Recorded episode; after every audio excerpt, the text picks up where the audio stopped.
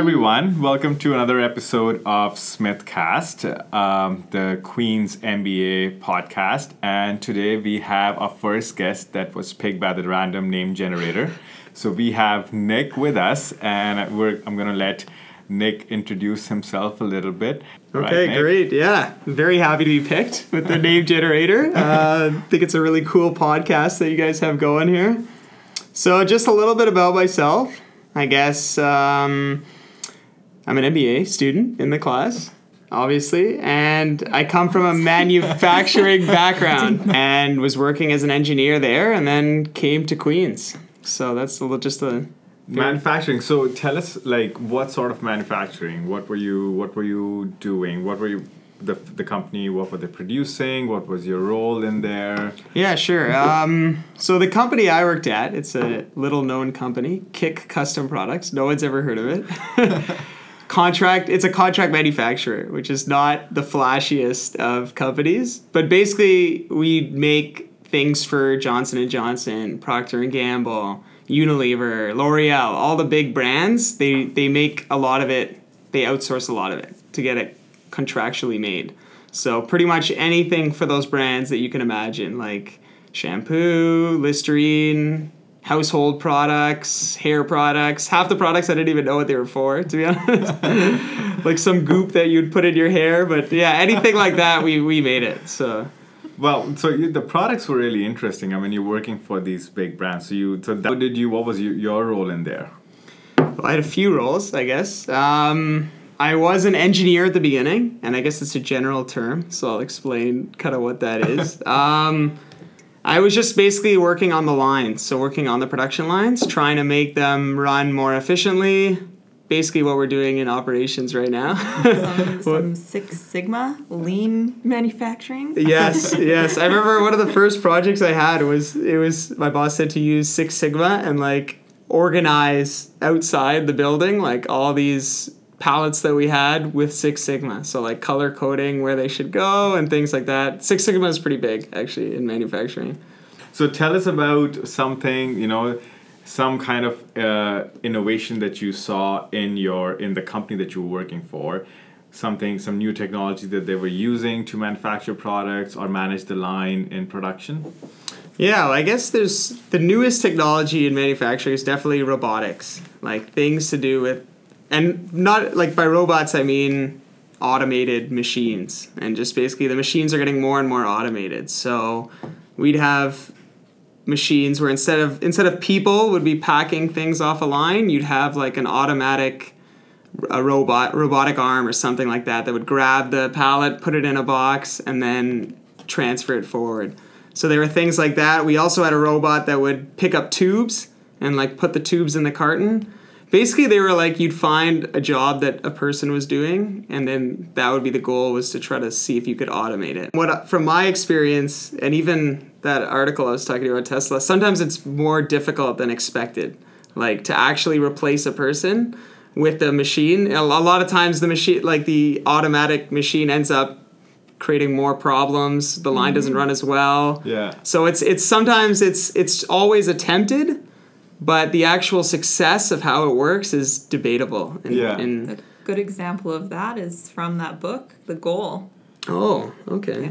D- Have you been reading Well, it? tell us I've been that reading it. tell us specifically what the example Yeah. you're referring to. Well, The Goal, um, in it, he determined that the robots that were the pride and glory of the plant were actually ruining their efficiencies.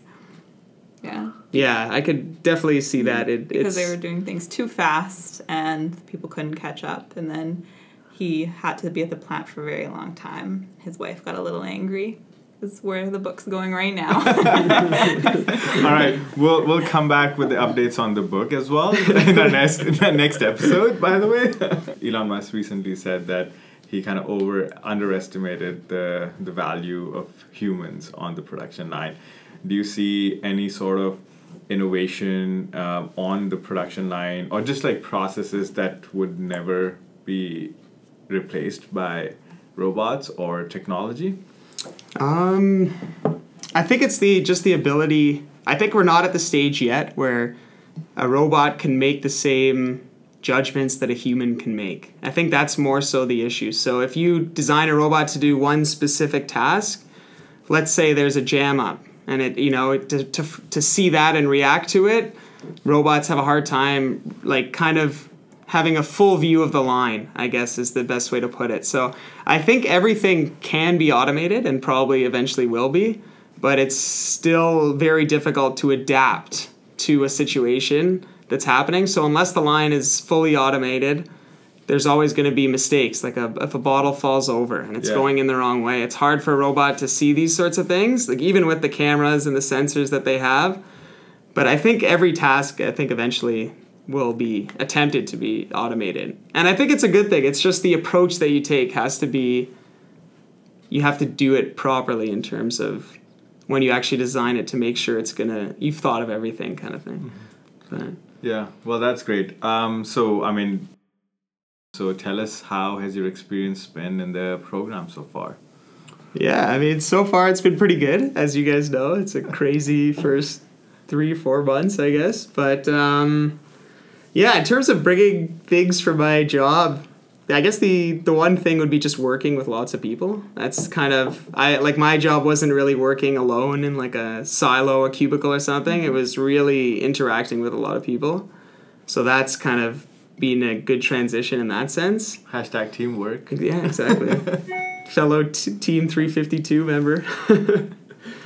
but um, yeah, so that transition's been pretty smooth. It's a lot of manufacturing is working with different departments and different people and kind of, I guess, working with people who don't directly report to you and still try to figure out a way to get things done. That's Yeah. the name of manufacturing. So Yeah. it, it translates pretty flawlessly to, to this. Spent a lot of time in uh, QAAF, so tell us about your experience there. It's just another thing that Yeah, no, great. Yeah, QAAF is it's basically an alternative asset fund, like a hedge fund, and it's the only student-run fund in Canada, which is kind of cool. So basically, you get to you get five hundred thousand dollars of of capital, and you can kind of invest in different alternative funds, and it's basically all up to the students. So it's a pretty cool learning experience for that perspective. I just joined it with no financial background, and basically the goal was just to learn finance, just to learn as much about finance as I could, and it's been pretty good so far. And now I'm somehow the chief economist. but um, yeah, no, it's a it's a, it's a really great it's a really great uh, experience. And anyone who's listening to this and maybe thinking about coming to Queens, it's definitely something something really to get you involved into finance and a good a good learning experience. Preparing any recommendations right now Yeah, for the for the fun? let's get uh, some An inside- inside, some inside training or something. Well, I guess now we're, we're kind of looking at a few. Um, I don't know if I'm allowed to say this. I think so. I don't think it's anything private. We're looking into like um, oil and gas since that's been going up. What um, kind of interesting, you know, ETFs are there out there for that, or even for cybersecurity things like that? They're basically anything you can think of. There's a financial product for that, and you can bet on like how that you know sector develops you can Yeah. either you can buy funds that would track the performance of the sector so it's kind of neat so we're looking at a, a few of those Right. So we have uh, at this point we have some spitfire questions for you, Nick. okay So uh, tell us what is the weirdest food you've ever had? The weirdest food oh man um i'm a pretty conservative food eater i guess uh, if i have to i have had a few interesting Oh, what would you want to try? Well, by the end of the year, I've told them I'm gonna eat the ear, the pig ear. So by the end of the year, that is that's on the on the list of things to eat. So what is one piece of technology that you have recently learned about that really blows your mind? Oh man, It's very- another very good question. One piece of technology that that um, blows my mind.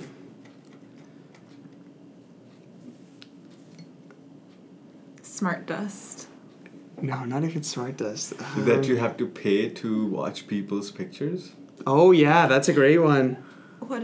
yeah, you got to put some context behind. Yeah, there was. Um, uh, yeah, I would go with that. Well, it's it's not really a new technology, but it's just it's almost like a black mirror of where technology is going. And it was um, just speaking to Zach in China that they have it where you can post your picture, but you charge people to see it.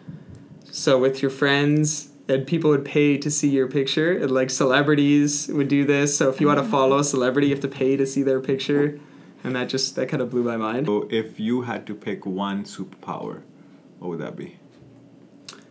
I think definitely the ability to fly. I always, I would love to just be able to fly wherever I wanted, the fresh air, go on top of a mountain. I think I feel like it would be very useful in, in many senses, and um, I guess it sounds kind of stupid now that I'm saying it, but that would definitely be my my ideal Yeah. superpower. Modern day Superman. Yeah, I can't really Yeah, think of the objective of where I'm flying to, but I would want to do like click your finger and be transported somewhere because flying you get bugs. See, I'm not. I'm not thinking even on the technology wavelength. Yeah, I guess tra- teleportation would be ideal. That would, yeah, yeah. And especially with all the drones coming, I might, you know, there might be some logistical issues there. Keep rocking, keep studying, and make sure you Put your thinking next. caps on. Put your thinking caps on. all right, thanks for having me, guys. This was a blast.